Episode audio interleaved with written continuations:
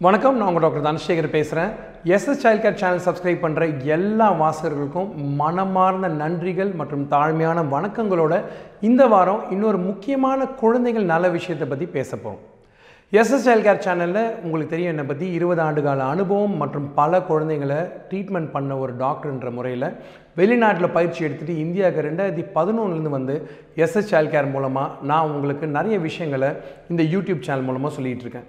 இன்றைக்கி எந்த விஷயத்தை பற்றி பேச போகிறோம் அப்படின்னு கேட்டிங்கன்னா குழந்தைங்களோட இருதயம் சம்மந்தப்பட்ட பிரச்சனைகளை பற்றி பேச போகிறோம் இந்த கடந்த ஆறு மாதம் அப்படின்றது ரொம்ப ஒரு சிரமமான நேரமாக இருந்தது மக்களுக்கு. இந்த லாக்டவுன் டமையில் பல சமயங்கள் பல பிரச்சனைகள் பல பரிமாணங்கள் அப்படின்னு எல்லாருமே என்னை தேடி வந்தாங்க.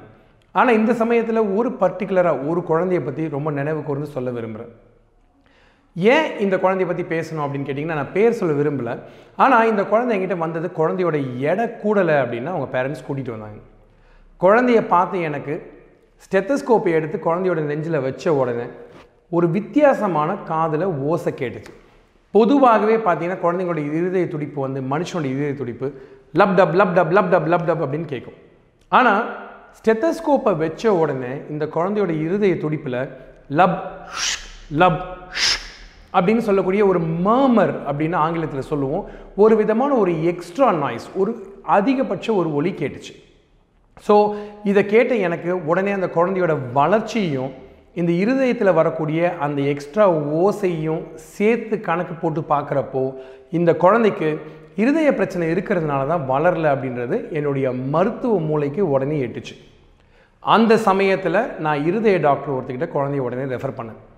குழந்தைக்கு ஹார்ட் ப்ராப்ளம் சொன்ன உடனே எந்த பேரண்ட்ஸாக இருந்தால் பயப்பட செய்வாங்க. இவங்களும் பயந்தாங்க. குழந்தைய டாக்டர்கிட்ட கூப்பிட்டு போனாங்க. டாக்டர் பார்த்துட்டு என்னுடைய நண்பர் தான் சொன்னார் குழந்தைக்கு இருதயத்தில் ஒரு பெரிய பிரச்சனை இருக்குது உடனே ஆப்ரேஷன் பண்ணி ஆகணும். ஆப்ரேஷன் பண்ணால் தான் சரியாகும் அப்படின்னு. எல்லா சினிமாக்கும் திரைக்கதை இருக்கிற மாதிரி நல்ல கதைகளுக்கு இன்பமான மற்றும் சந்தோஷமான முடிவு இருந்தால் தான் நல்லா இருக்கும். ஆனால் என்னுடைய இந்த குழந்தையோட கதையில் அப்படி இல்லை. ஏன் அப்படின்னு கேட்டிங்கன்னா அடுத்த நாள் டாக்டரை பார்த்து முக்கியமான ஒரு டெஸ்ட் அப்படின்னு சொல்லி சொன்னப்போ இந்த அப்பாவும் அம்மாவும் அந்த குழந்தைய டாக்டர்கிட்ட கூட்டிகிட்டு போகலை. நான் அவங்கள ஃபோனில் பேசினப்போ அவங்க என்கிட்ட சொன்ன ஒரே பதில் குழந்தைக்கு ஹார்ட் ஆப்ரேஷன்னு சொல்கிறாங்க ரொம்ப சீரியஸாக இருக்கும். குழந்தையோட உயிருக்கே ஆபத்தாக வந்துடும் ஏன் பண்ணணும் அப்படின்னு கேட்டாங்க. அப்போ என் மனசில் ஒரு அப்பாவாக ஒரு டாக்டராக வந்த முத கேள்வி ஏன் பண்ணக்கூடாது? குழந்தைக்கு இந்த மாதிரி ஒரு ஹார்ட் ப்ராப்ளம் இருக்குன்றப்போ உடனே ஏதாவது செய்யுங்க அப்படின்னு தான் அவங்கள ரொம்ப தாழ்மையாக கேட்டுக்கிட்டேன். ஆனால் அவங்க டாக்டர் போய் பார்க்கவே இல்லை. இன்றைக்கி வரைக்கும் அந்த குழந்தைக்கு என்ன ஆச்சுன்னு எனக்கு தெரியாது. இந்த கதையை நான் எதுக்கு சொல்கிறேன் அப்படின்னு கேட்டிங்கன்னா நிறைய குழந்தைங்களுக்கு பிறப்பிலிருந்தே இருதய தொந்தரவுகள் இருக்கக்கூடிய சாத்தியக்கூறுகள் அதிகமாக உண்டு. உங்கள் குழந்தைக்கு அந்த மாதிரி இருக்கலாம் அப்படின்னு நீங்கள் சந்தேகப்பட்டீங்கன்னா என்னென்ன விஷயங்களை பார்க்கணும் மருத்துவர்கிட்ட என்னென்ன பேசணும் அப்படின்றது தான் இன்றைக்கு முக்கியமாக நம்ம பேச போகிற விஷயங்கள்.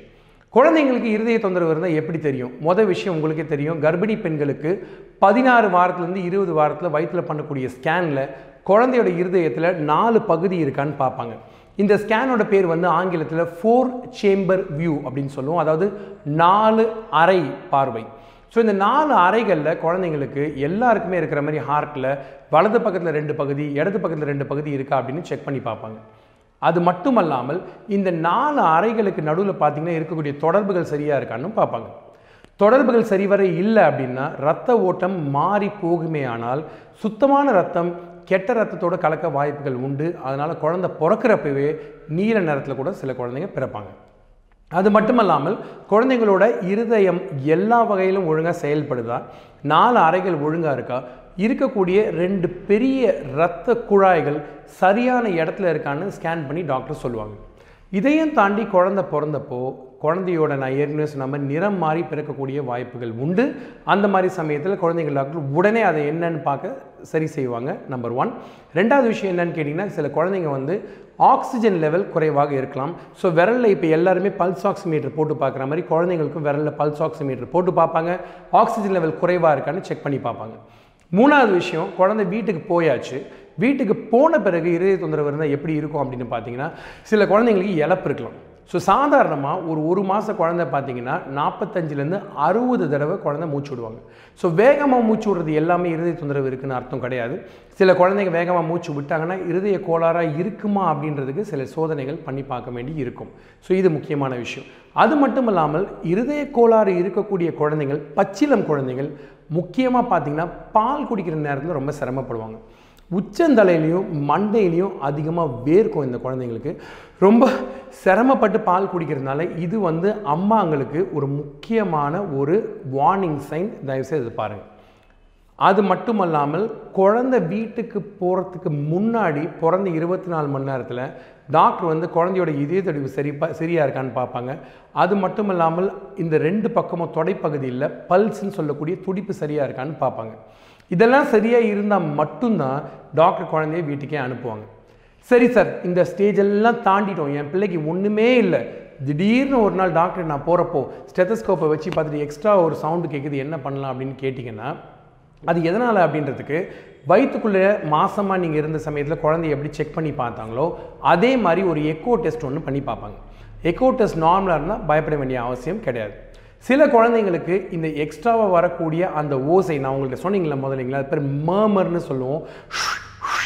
அப்படின்னு கேட்கக்கூடிய அந்த ஓசை ஸ்டெத்தஸ்கோப் வச்சு கேட்குறப்போ வேறு காரணங்களாலையும் வரலாம்.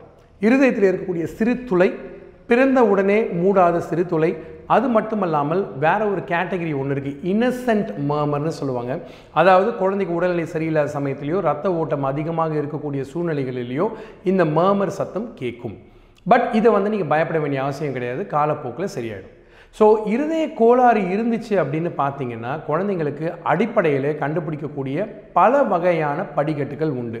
ஸோ அம்மாவோட வயிற்றுக்குள்ளே இருக்கிறப்போ ஒன்று குழந்த பிறந்த பிறகு ஒன்று குழந்த பிறந்து ஃபஸ்ட் டைம் செக்கப் போகிறப்போ ஒன்று ஒவ்வொரு தடவையும் டாக்டர் வர்றப்போ செக் பண்ணுறது முக்கியமாக இதுக்காக தான் பண்ணுறாங்க வேறு ஏதாவது எக்ஸ்ட்ரா ஒலி கேட்குதா ஒரு விஷயம். துடிப்பு சரியாக இருக்கா? ரெண்டாவது விஷயம். துடிப்பு எல்லா இடத்துலையும் கரெக்டாக இருக்கான்னு பார்க்குறது நாலாவது விஷயம். இதையெல்லாம் பண்ணிட்டோம் அப்படின்னா எந்த பிரச்சனையும் கிடையாது. ஆனால் பிற்காலத்தில் குழந்தைங்களுக்கு ஏதேனும் ப்ராப்ளம் இருக்குது அப்படின்ற சந்தேகம் வந்துச்சு அப்படின்னா ஸ்கூலில் வந்து எப்படி டாக்டர்ஸ் வந்து ஹெல்த் செக்கப் பண்ணுறாங்களோ அதுக்கு மட்டும் தயவுசெய்து ஒத்துழைப்பு கொடுங்க. ஒத்துழைச்சிங்கனாலே குழந்தைக்கு பிரச்சனை இருக்கா இல்லையான்னு தெரிஞ்சிடும் ஸோ யாருக்கெல்லாம் இதய கோளாறு வரதுக்கான வாய்ப்புகள் அதிகம்னு பார்த்தீங்கன்னா மொதல் விஷயம் தாய் தந்தை யாராவது ஒருத்தருக்கு இதய கோளாறு பிரச்சனை இருந்துச்சு அப்படின்னா அதை முக்கியமாக குழந்தைக்கு அவங்க வந்து பாஸ் பண்ணியிருக்காங்களா? மரபணுக்கள் வழியாக பாஸ் பண்ணியிருக்காங்கன்னு பார்க்கணும். மரபணு சம்மந்தப்பட்ட குழந்தைகள் நோயில் பாதிக்கப்பட்டாங்க அப்படின்னா அவங்களுக்கு இருதய கோளாறு ஏதாவது இருக்கான்னு பார்க்கணும்.